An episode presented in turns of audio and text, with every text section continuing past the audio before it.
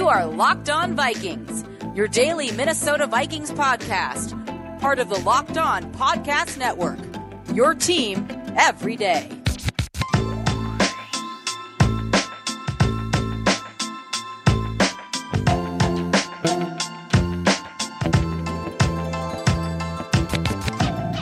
Everybody, welcome to another episode of the Locked On Vikings podcast, part of the Locked On Podcast Network, your team every day.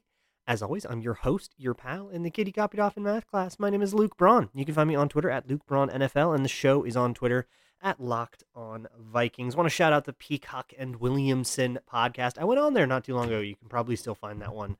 Uh, it was, I think, a week ago to talk about the Vikings, but they are a national show, one of the two national N F L shows we have on the Locked On Podcast Network. Go check that out with Brian Peacock and former N F L scout Matt Williamson. Today is yet another day in paradise. We're talking more about Vikings training camp. And finally today, a practice went off without some crazy news happening. Um, as for, I guess we'll always just kind of start these with injury news.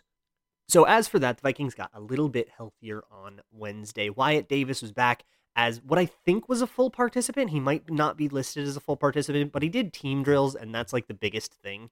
So he's more or less back. I, I want to say he might have been held a little bit, like they might have been giving him a little bit of a lighter workload than they usually would.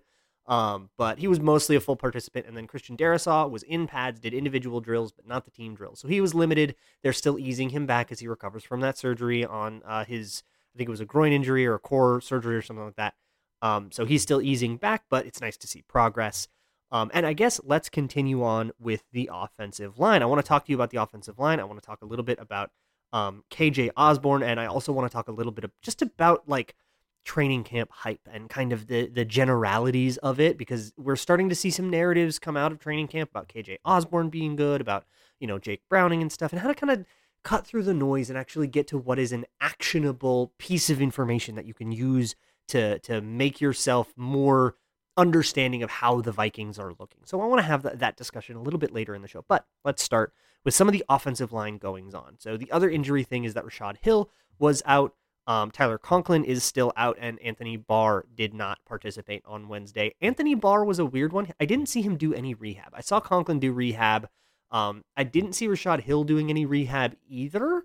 Um, and sometimes when you don't do rehab, it's because you don't have an injury to rehab. It's just a veteran day, and like Anthony Barr takes those sometimes. So maybe that was him. But uh, I, I don't know what the deal is with uh, Rashad Hill, who also missed some time on Tuesday. That seems like there might be something else going on with him specifically. Um, and then, of course, Tyler Conklin. I think someone saw him with like an ankle wrap or something like that. And his rehab, he was working on the far field, um, kind of rehabbing stuff, and it didn't seem like he was going that hard. I'm growing a little concerned about uh, Tyler Conklin. Usually rehab uh, kind of increases in intensity as it goes along, right? As you can handle uh, more and more strenuous work. So seeing how lightly he was going, I'm a little bit concerned, and I'm concerned about the just kind of like wordlessly disappearing for three days is never a good sign. Um, and if Tyler Conklin is out for like an extended period of time, obviously that means that the uh, next guys are Zach Davidson, Shane Zylstra, and Brandon Dillon, probably in the exact opposite order as how I listed them. Um, and in each of the last three days, they've each gotten the tight end to responsibilities. I think practically those uh, reps will probably, or that job would go to Brandon Dillon and then Zane, Shane Zylstra, and I think Zach Davidson is decently behind the other two. He had a pretty bad day today, but that's a total tangent. Sorry. So back to the offensive line. So with Rashad Hill out and Christian Darrisaw not doing teamwork, that meant that the first team left tackle reps were split between Blake Brandel, who's been taking most of the second team tackle reps, and Oli Udoh, who's been all over the place. Um, at the same time, Oli Udoh was trading off first team right guard reps with uh, Dakota Dozier, like he always has been. So Oli Udoh was with the first team offensive line for most of the day in one position or another. Um, and he also took, I think, some second team right guard reps as well. So Oli Udoh got a ton of work, and he had a really good day. He was picking up stunts better than Dakota Dozier. He was run blocking better than Dakota Dozier. He was reach blocking more than Dakota Dozier typically would be asked to in, uh, at least in the twenty twenty tape that I saw of Dozier. I think Oli Udoh is creating a decent amount of separation. Now, that, again, it hasn't shown up on the scoreboard yet. My guess would be that if the Vikings wanted to stop having those two guys trade off reps, they would do so after the U S Bank Stadium practice on August seventh, because then they have a day off afterwards. They'll be able to review all that tape and make the decision. Um, so that would be my guess for when this kind of thing happens. But uh, it, it does seem, to my eye, like Oli Udoh is a much better right guard than Dakota Dozier, and is going to be a much tougher out for Wyatt Davis, who just returned. And I thought Wyatt Davis had an up-and-down day as a right guard. He had a, a pretty rough rep against Jordan Scott, who kind of swam him into oblivion. Um, he had given up a couple other pressures. Uh, he did have a really, really, really good block against, I want to say, Tuf Borland, and later got into a fight with Tuf Borland, um, which, you know, always love to see it, especially, the, you know, Ohio State connection, uh, which is kind of funny. I tweeted that out, uh, that there was a fight between Wyatt Davis and Tuf Borland, that Wyatt Davis threw a punch, and all the Ohio State fans were like, Wyatt Davis, we are living vicariously through you, because I guess it's Tuf Borland's fault that the the Buckeyes lost the national championship, uh, as we talked about in his Storytime series thing. But yeah, that so that all happened. Um, but it was not a great day. First day back, you know, nothing to to lose your mind over. Um, but it was nice to see him, you know, back and actually working a little bit. And I hope we get to see Wyatt Davis work a little bit more too. Also, importantly, no center work for uh, Wyatt Davis. So there was all of that. And then at the left tackle spot, Uh, there was Blake Brandel and Oli Udoh. I think Oli Udoh did better than Blake Brandel, but both of them struggled mightily because both of them were mostly going up against Danielle Hunter when it was the first team. Um, and even on the second team, um, or even when it wasn't Danielle Hunter, it was D J Wonnum, who got, I think, all the first team reps at edge rusher. I don't know if somebody, uh, correct me if I'm wrong, but I think he got all the first team reps over there. And D J Wonnum did a pretty good job against those two guys as well. Um, and D J Wonnum's actually put together quietly a nice little camp. And I also want to just shout out Ezra Cleveland. Somebody asked me, you know, is Ezra Cleveland? I haven't heard anything about him. Um, I think somebody D M'd me that question. Um, Ezra Cleveland's had a, a, a pretty nice camp. I think he looks good. There's been a couple blemishes, a couple times where, you know, Dalvin Tomlinson will get the better of him or a stunt will get the better of him. But he, he picked up stunts very well. Udoh and Cleveland at left tackle, uh, when Udoh's at left tackle, at, on that left side, were actually picking up stunts well, and then Udoh would go over to the right side at guard and pick up stunts well. It's really impressive. And I think Oli Udoh is, one way or another, going to find his way onto the starting lineup of this roster. For what it's worth, I thought Blake Brandel did a decent job. I think Oli Udoh outplayed him for sure, but a lot of those reps, they were first-team left tackle reps. A lot of them came against Danielle Hunter for Blake Brandel, and of course, I mean, he got obliterated there, but it's like kind of hard to evaluate anything from that. And when they went up against D J Wonnum, who got all of the first, again, I think all of the first team uh, edge reps in this particular practice, uh, Blake Brandel kind of lost to D J Wonnum. And D J Wonnum had a pretty good day um, because he was going up against Blake Brandel, but he beat Oli Udoh a couple times as well. I actually do think Oli Udoh worked better on the right side than on the left side, versus working better at, you know, his natural position of tackle versus guard. And I'm actually kind of surprised by that. I kind of feel like it's harder to switch uh, positions than it is to switch sides, because you have to learn entirely new pass sets and new footworks and stuff like that. Um, but it seemed like playing tackle on the left side, Oli Udoh did not do as good of a job as he did on uh, at, at, at right guard. But that right guard position going to Oli Udoh, I think, is an absolutely real possibility. Um, and I do think he's kind of running away from Dakota Dozier. I want to talk a little bit about K J. Osborn. I want to talk a little bit about wide receivers and hype and stuff like that, as well as some about the linebacker competition. Um, I, I want to talk about that too. I tried to spend a little more time watching the linebackers today, and came, had some interesting takeaways. But first, let me talk to you about your car. It is so crucial that you take care of your car. That means maintenance. That means oil changes every five thousand miles or every six months, because I know a lot of people aren't driving as much as they used to. You still got to get that oil changed, because if it sits there, it can kind of go bad. It can like go stale or something like that. I don't know much about cars, but I do know you got to change your oil. If you are a D I Y kind of person and you want to maybe learn how to change oil yourself, but it can be kind of intimidating getting the right kind of oil or the right kind of parts at all for your car. For that, go to rock auto dot com. Rock Auto is a car parts and supplies aggregator. You want jumper cables, you can have them delivered directly to your door, and they are just aggregating factory links. So you can just order a part directly from the factory instead of going through a brick and mortar auto shop that's going to upsell you because they've got overhead and a building to maintain. You can just order directly from the factory, cut out the middleman. You can get all sorts of car parts, everything from motor oil to gaskets to everyday supplies. Just go to rock auto dot com, enter your make, your year, and your model, and they will do the research for you and make sure they're getting you car parts, oil, whatever that is compatible with your car. They give you a bunch of options, and at checkout, make sure you let them know that Locked On sent you. There's a How You Heard About Us section. If you don't, the bunnies will cross state lines, and with what they're carrying, that's a federal crime. Rock Auto, amazing selection, reliably low prices, all the parts your car will ever need. Okay, so let's talk a little bit about K J. Osborn. So he has been a standout in all of practice, and he continued to be a standout on Wednesday. Um, really has a connection with Jake Browning. Jake Browning even like posted on, I think it was Instagram, like, when in doubt, throw it up to Osborn. Um, and they really have a connection. I wouldn't be surprised to learn that they like had some kind of connection maybe on the third team last year in training camp where they would all be practicing. And I, I think it was either in my mentions or, or somewhere across my, my Twitter timeline, I saw somebody kind of say that, like, look, it's just training camp clips. Everybody always reads so much into training camp clips, and so we shouldn't read into to K J. Osborn. And that got me thinking there's, like, a lot of nuance to how to respond to that. Because, A, with Osborn specifically, it's not just training camp clips. But there is a greater discussion to be had about training camp hype. But first, let me just kind of describe what K J. Osborn is doing. A, his catch radius is very good. He is calling in inaccurate passes that he has to work harder than he should have to for. He had a great diving catch. He's high-pointing balls over the middle. He's actually made quite a few, and this is, I think, Jake Browning's like favorite throw, is a crosser over the middle between the two linebackers in some kind of like triangle read type uh, play, and he throws it high where no linebackers can get it, very safe, and the wide receiver can, you know, go up, take it, and, and bring it down. That's a, a favorite of K J. Osborn. He's also won some, you know, comeback, some go balls, and, uh, you know, some other stuff. And, and he's been winning, like, really, really consistently. And that's the thing with K J. Osborn, is that it has been consistent. It's not just some cherry-picked good plays, but then, you know, a whole bunch of bad play elsewhere that we don't see because that's not what the Vikings Twitter account posted. No, it's good play all around kind of constantly. There's also, with K J. Osborn, look, he's getting all of the first-team reps at wide receiver three. That was supposed to be a rotation. That was supposed to kind of flip to maybe Chad Beebe would get them, and he's who got them in O T As.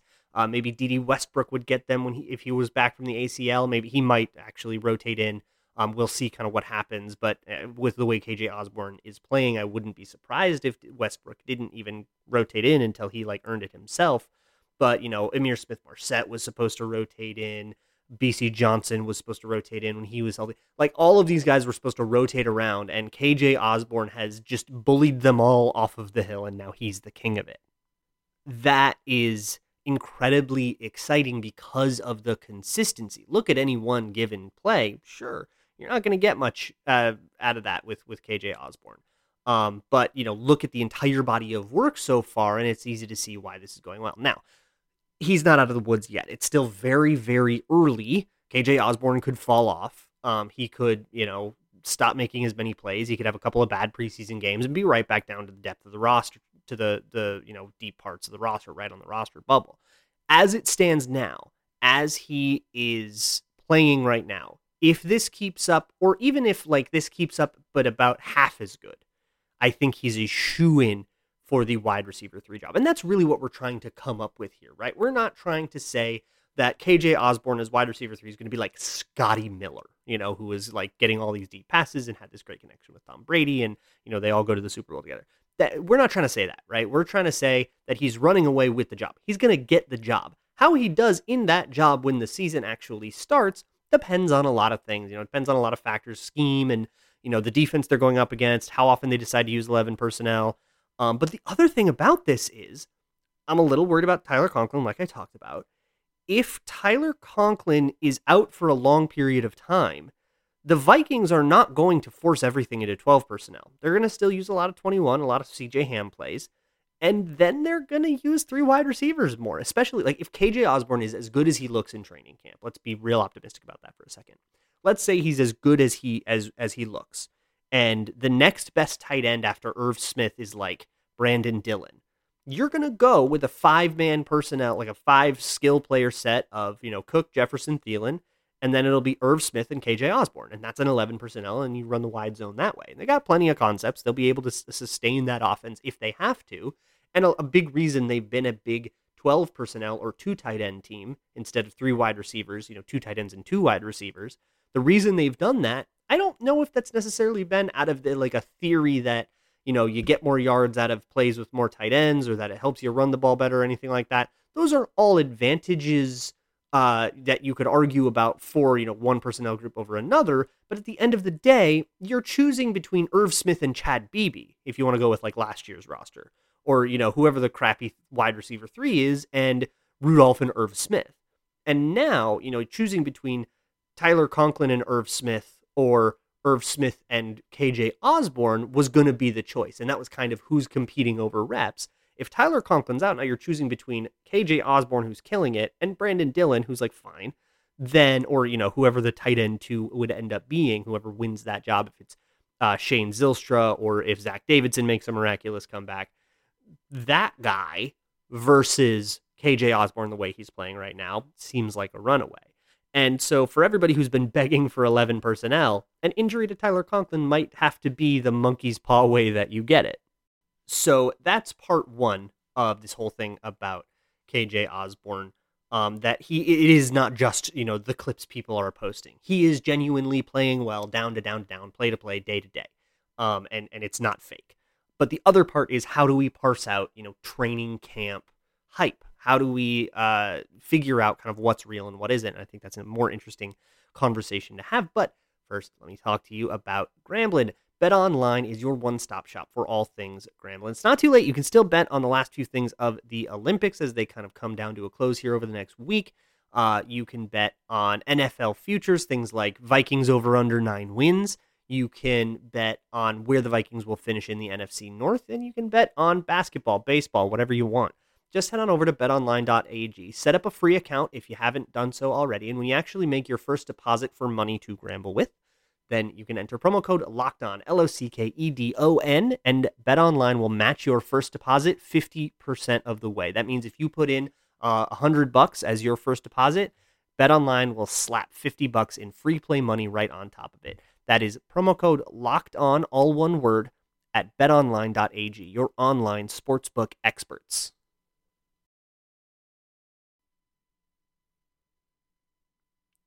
Okay, so let's talk about training camp hype and the generalities of it. Like, how do we tell what's dumb training camp hype? Like in twenty nineteen, we were all hyped about LaQuan Treadwell. He had a good camp, and then he was still LaQuan Treadwell. And what's like true training camp hype that, you know, well, wait, there might be a player who's actually good. Like Adam Thielen suddenly is like actually playing really well. Um, how do we tell the difference between the Holton Hills playing well in twenty twenty and the Cameron Dantzlers playing well in twenty twenty? And I think a big difference is the patterns. Um, look, most of what we have, and, and I try to combat this when I live tweet from camp, but most of what we have is the most spectacular stuff. The things that, you know, beat reporters and fans tend to post when they're there, tend to put online for the people who can't make it to training camp to see, um, are basically the highlights and the the most fun stuff, the most spectacular stuff. You don't get the granular play-by-play. And I'm trying to do my best to to stem that tide. But that means that generally, you're only going to see when somebody made a really good play. And that means by proxy, you're only going to see somebody's worst play of the day, right? And then you're going to go, wow, what a great play by K J. Osborn. And on that play, Cameron Dantzler got beat, so Cameron Dantzler is really bad. And you obviously shouldn't make those conclusions off of one clip or even a handful of clips. And so whoever that person was that like said, oh, it's just training camp clips, um, is correct to be skeptical of training camp clips. The way to parse training camp is to look for patterns and to find a holistic view. And that can be hard. Training camp moves, moves very, very fast.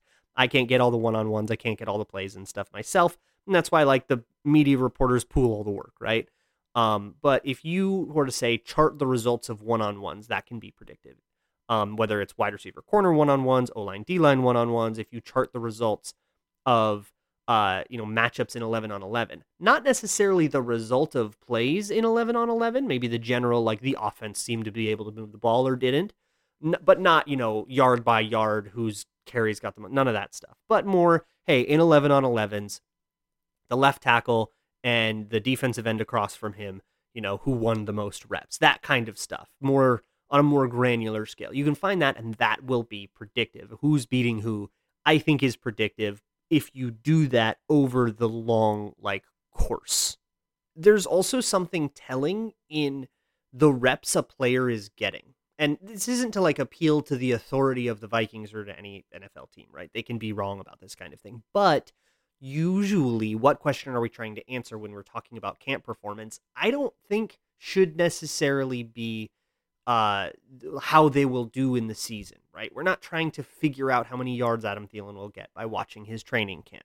If you're looking for fantasy advice from this, you should probably look elsewhere.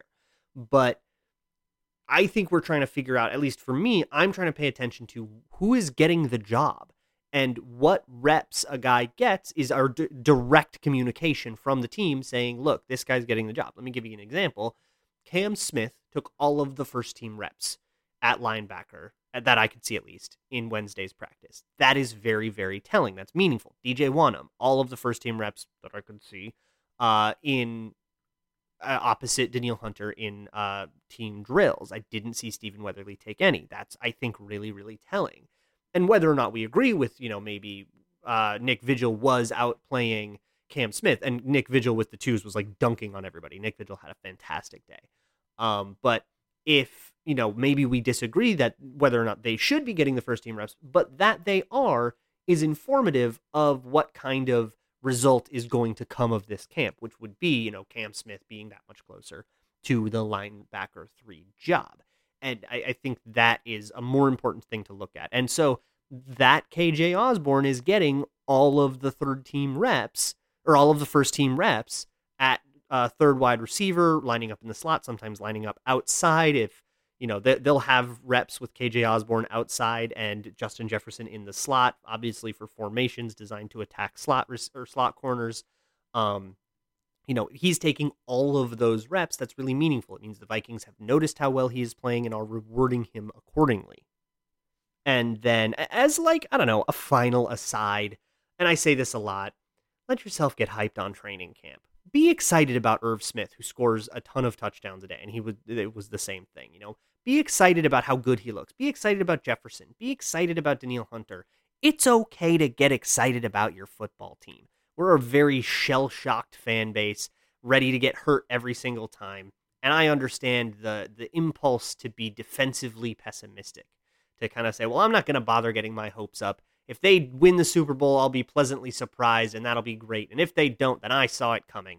I get it, and I get that impulse. But you know what? Life's a lot more fun when you let yourself enjoy it. So let yourself get hyped on K J. Osborn. Maybe he lets you down later. That's a problem for later you to deal with. For now, let yourself enjoy the moment. Let yourself enjoy training camp, and I hope you are enjoying all of the training camp coverage. We're going to be back with more of it tomorrow. But in the meantime, check out the Locked On Bets podcast with handicapping expert Lee Sterling and your boy Q, breaking down everything in the world of gambling, breaking down their bets. They've got, like, locks and wrong team favored, stuff like that. Really good advice if you want to get your gamble on. As for me, I'm Luke Braun. You can find me on Twitter at Luke Braun N F L. Shows on Twitter at Locked On Vikings. See y'all tomorrow, and as always, Skol.